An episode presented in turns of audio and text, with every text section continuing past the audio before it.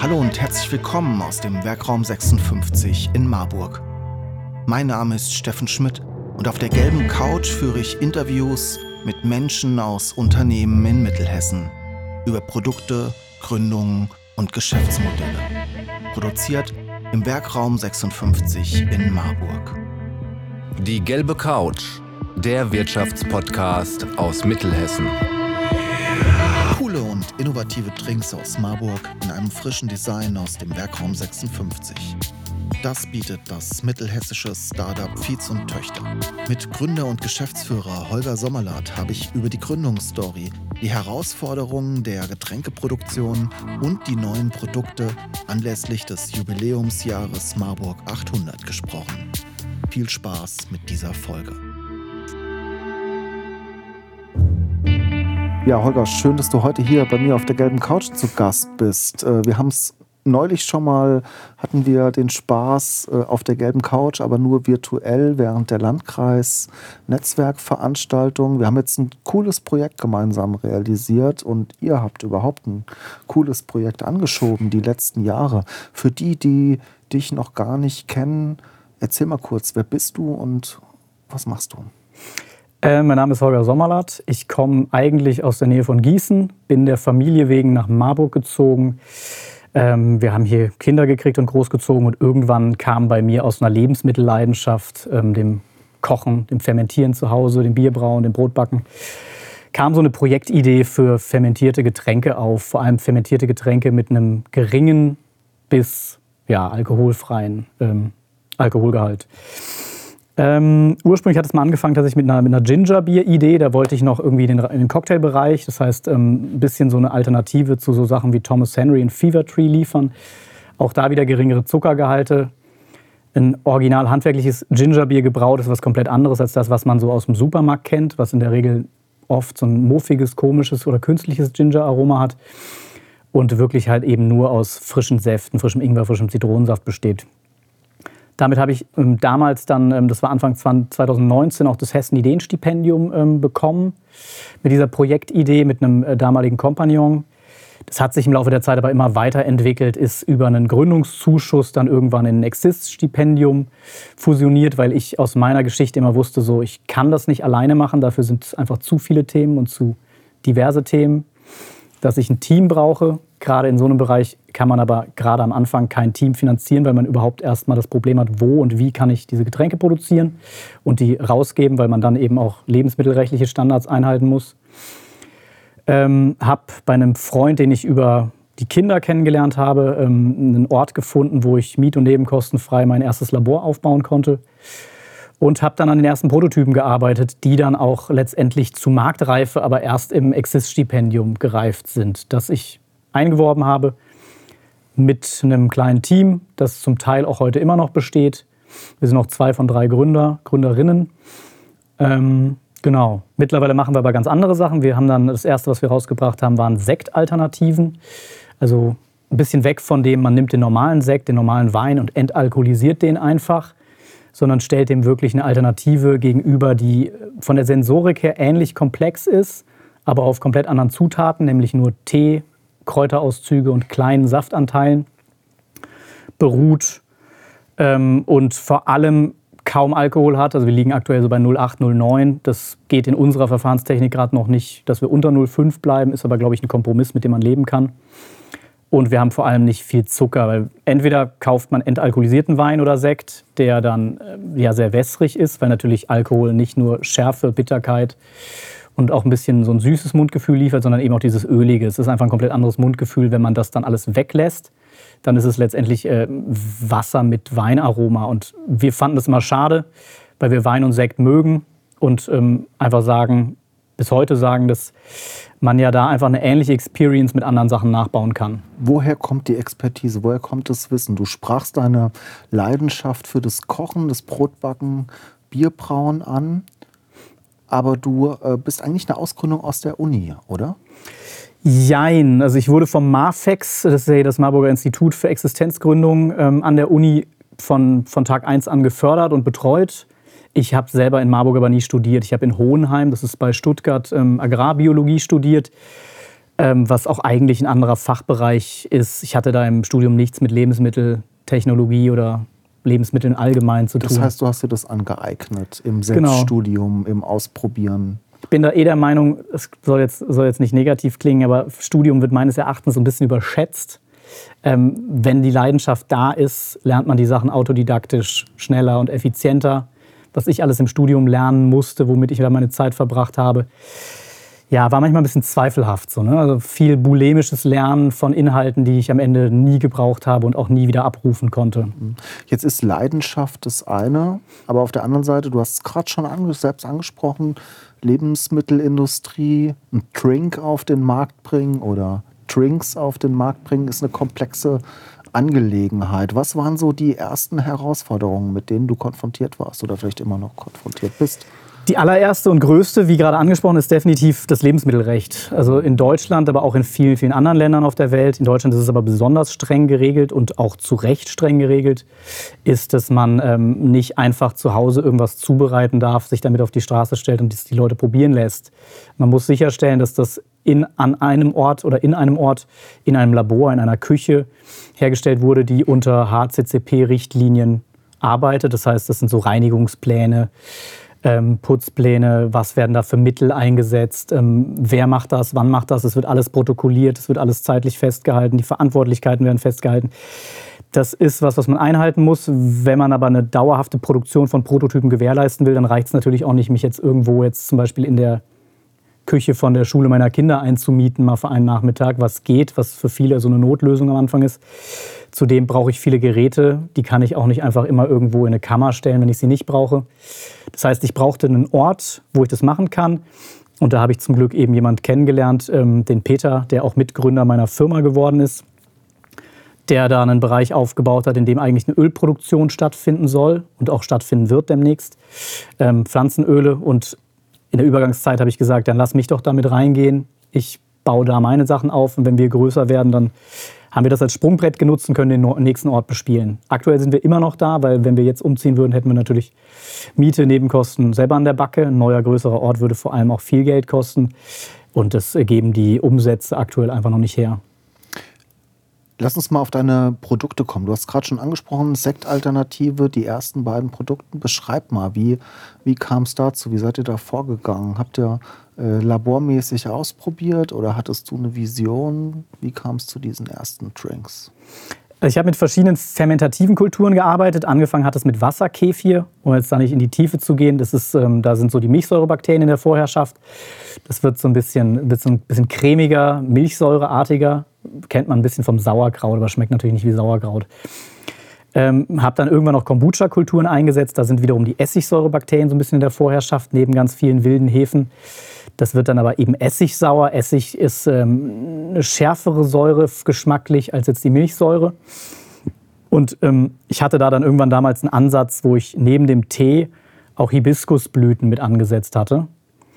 Ähm, dadurch wurde es sehr, sehr rot und hat dann nach ein paar Tagen, als ich das probiert hatte, so eine, so eine Aromatik von so einem Portugieser Weiß, Weißherbst. Also einem ja, etwas leichteren Rotwein, kann man sagen. Und das hat mich ziemlich beeindruckt und es direkt so in meinem Kopf poppten dann so die Bilder auf, so verrückt. Das riecht jetzt fast wie so ein, ja, wie so ein etwas einfacherer, leichterer Rotwein so. Vielleicht kann man ja in die Richtung so ein bisschen gucken. Wir haben dann auch als allererstes eher versucht, in diese stille Richtung zu gehen. Also tatsächlich sowas wie einen Rotwein nachzubauen, ohne Kohlensäure. Was aber deutlich komplexer ist, muss man einfach sagen, weil der natürlich keine Kohlensäure mehr hat, um darüber hinweg zu täuschen, dass er vom Körper natürlich ähm, leichter ist und nicht so, so, so, ein schwerer Rotwein. Das ist einfach ein besonderes Mundgefühl. Das kann man auch aktuell noch, noch nicht eins zu eins ersetzen. Ich habe Ideen, wie man das in Zukunft auf fermentativen Wege machen kann. Aber diese Sektalternativen sind dann daraus hervorgegangen, weil wir die ersten Prototypen damals auch mit Kohlensäure, aber dann wieder Erfrischungsgetränke lastiger, weil wir nach diesem Rotwein, den wir dann angesetzt hatten, da haben wir sogar noch so Tannine aus dem Weinbau reingesetzt und das weiß ich was. Das wurde dann so ein bisschen, es artete ein bisschen aus mit den Zusätzen, die wir da reingeknallt haben.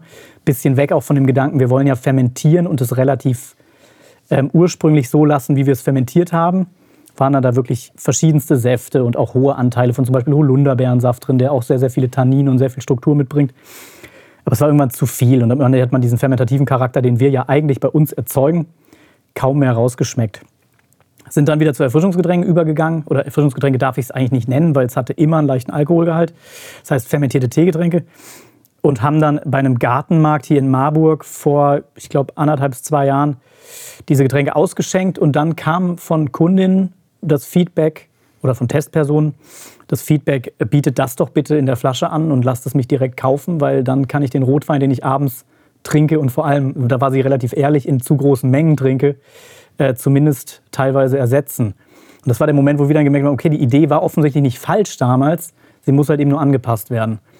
Und dann haben wir sie in der Art angepasst, bis Ende des Jahres 2020 war das dann, dass wir dann eben statt Wein in die leichtere Ecke gegangen sind und Sektalternativen mit Kohlensäure gemacht haben. Eine helle Variante, die Lilo, und eine Rosé-Variante, die Romi. Wir im Werkraum 56 produzieren Videos, Fotos, Podcasts und Texte für Unternehmen, Institutionen und Persönlichkeiten. Wenn auch du deine Geschichte mit digitalen Medien erzählen willst, helfen wir dir gerne. Ruf doch einfach bei uns an. Lass uns mal, du sprichst die Marken, die Produktnamen gerade an, lass uns mal auf die Marke gucken. Mhm. Ähm, ich glaube, du hast schon oft erklärt, wie der Name Fietz und Töchter zustande kam. Äh, das will ich jetzt nicht fragen, aber ähm, die Getränke sind das eine. Ihr habt versucht auch da eine Marke aufzubauen, eine Welt aufzubauen. Wie, wie geht ihr da vor? Wie macht ihr auch Marketing? Also wie versucht ihr eure Produkte zu präsentieren, zu bewerben? Ähm, ich erkläre es dennoch immer gerne und es gehört dann natürlich so ein bisschen dazu, dann zu erklären, warum wir jetzt und Töchter heißen. Also erstmal ist es, es wie so ein Handwerksbetrieb von nebenan. Wir sind halt nicht Schneider und Söhne, sondern wir sind Viehs und Töchter. Fietz wiederum ist ein moselfränkischer Begriff für Gärgetränke auf Mostbasis hauptsächlich, aber unterschiedlichste unterschiedlichster Art. Es können teilweise werden auch, glaube ich, Säfte da in dem Raum mit drunter, drunter geführt. Und für uns klingt Fietz einfach nach guter Laune, Freude, Feierabend. Und Töchter ist so ein bisschen unserem feministischen und nachhaltigen Ansatz geschuldet. Und natürlich, wie man ja jetzt merkt, unsere Getränke haben alle Frauennamen letztendlich sind die Getränke, die wir ähm, launchen, immer Töchter aus dieser, aus dieser Idee, aus dieser Firma, aus dieser Vision, die wir, die wir für diese Welt haben. Deswegen ist es, das wird uns immer so ein bisschen vorgeworfen, das verstehe ich auch, ein bisschen schwer nachzuvollziehen, welches Getränk jetzt letztendlich was ist. Wir haben im Namen halt einfach nicht drin, was es ist. Jetzt nicht einfach irgendwie Ginger oder sowas im Namen drin, wo klar ist, okay, da ist Ingwer drin, man muss so ein bisschen ähm, die Etiketten lesen und sich die Gestaltungselemente angucken. Ist aber für uns schon A, natürlich, wie gesagt, dieses Feminismus-Thema. Wir wollen irgendwie so spannende neue Geschichten erzählen, was wir auch mit den neuen Produkten, auf die wir wahrscheinlich später nochmal kommen, ähm, noch ein bisschen mehr angegangen sind. Auf der anderen Seite aber eben einfach auch ähm, uns ein bisschen abheben von dem, was da draußen alles so da ist. Und da finde ich manchmal die Sachen so ein bisschen generisch, ein bisschen beliebig. Und dann ähm, kann ich irgendwie so aus meiner, aus meiner Warte raus damit leben, dass wir eine sehr, ja, vielleicht auch ein bisschen seltsame Produktbenennungspolitik verfolgen. Mhm. Als ich Kind war, gab es Cola, Fanta, Sprite. Die Getränkepalette war sehr beschränkt. Mittlerweile hat es sich egal. Wenn ich auf die Biere gucke, super ausdifferenziert, mit den ganzen Craft-Bieren. Also der Getränkemarkt scheint so, Afrikola gucke ich mir zum Beispiel an, also auch in diesen ganzen Erfrischungsgetränken mit Bionade.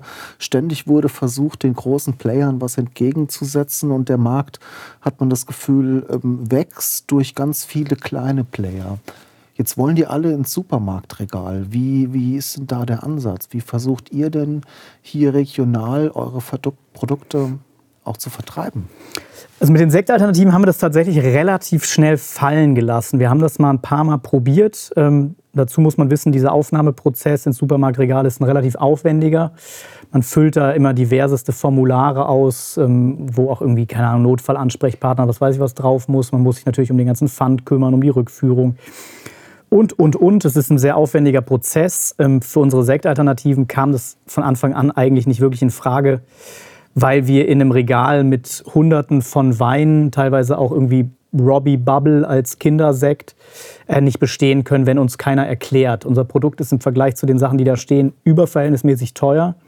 Ähm, da ist so eine Zahl, die ich immer wieder lese und höre, dass die Durchschnittsflasche Wein im Supermarkt 2,30 Euro kostet und wir rufen für eine Einzelflasche 9,90 Euro auf.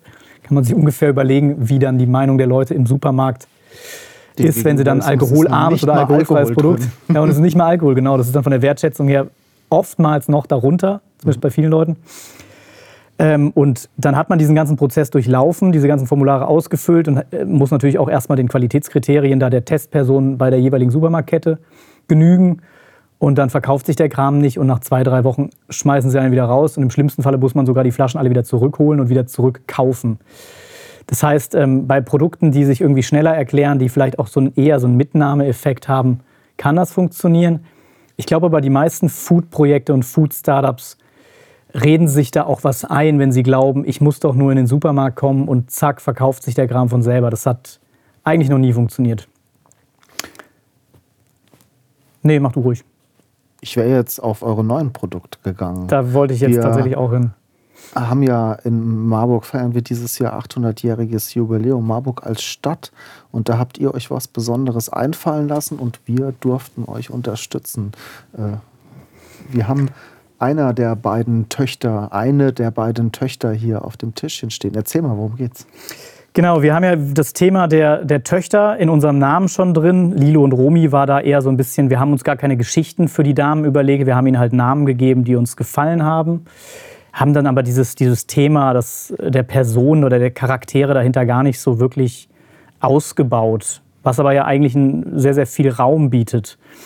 Und als dann klar war, hier in Marburg findet jetzt dieses Jahr dieses große Marburg 800 Stadtfest mit verschiedensten Events, verschiedensten Produkten, die extra dafür designt und produziert wurden und vor allem zum Großteil auch wirklich in der Region produziert werden, ähm, haben wir uns überlegt, da können wir unseren Beitrag liefern und wollen unseren Beitrag liefern und haben ähm, der Wirtschaftsförderung damals ähm, vorgeschlagen, dass wir doch die Marburger Töchter releasen könnten und über diese Produkte die wir als Hommage an bekannte Frauen aus 800 Jahren Stadtgeschichte anlehnen, ähm, einfach Geschichten aus der Stadt und Geschichten über Frauen erzählen. Und was wir jetzt hier sehen, ist die Lissy, die ist quasi die Hommage der heiligen Elisabeth, die in Marburg eine Zeit lang auch gelebt hat, ähm, die natürlich eng mit der Stadt verwoben ist durch die Elisabethkirche. Da haben wir sogar das aufgegriffen, ähm, was so ihre Geschichte hergibt. Ähm, mit der heiligen Elisabeth gibt's, assoziieren viele ja dieses Rosenwunder. Sie, hat, sie kam da von ihrem Schloss in Eisenach runter, weil sie keine Lust hatte, da irgendwie nur in Saus und Braus zu leben, während es vielen Leuten schlecht ging, hat stattdessen irgendwie lieber Brot an die Armen verteilt, was ja sowieso auch eine sehr, sehr inspirierende, schöne Geschichte ist. Wurde dann von ihrer Schwiegermutter aber irgendwie kontrolliert und angeblich soll sich das Brot in ihrem Korb in dem Moment der Kontrolle in Rosenblüten verwandelt haben. Kurzum, ich fand Rosenblüte auch schon immer eine spannende Zutat. Ich kenne aber kaum Produkte mit Rosenblüten, die mir wirklich schmecken. Und was wir hier gemacht haben, ist, dass wir in, das, in den fermentierten Tee, den wir da haben, tatsächlich für eine gewisse Zeit Rosenblüten einlegen und da quasi das Aroma rausholen. In der Kaltextraktion runden das auch wieder noch mit kleinen Anteilen von anderen Dingen ab, aber es ist fast nichts drin außer dem fermentierten Tee und den Rosenblüten. Und was äh, das Ende von, vom Lied ist, ein sehr schönes, rosafarbenes Getränk, das sehr angenehm nach Rosen duftet und schmeckt sehr fruchtig und sehr erfrischend ist.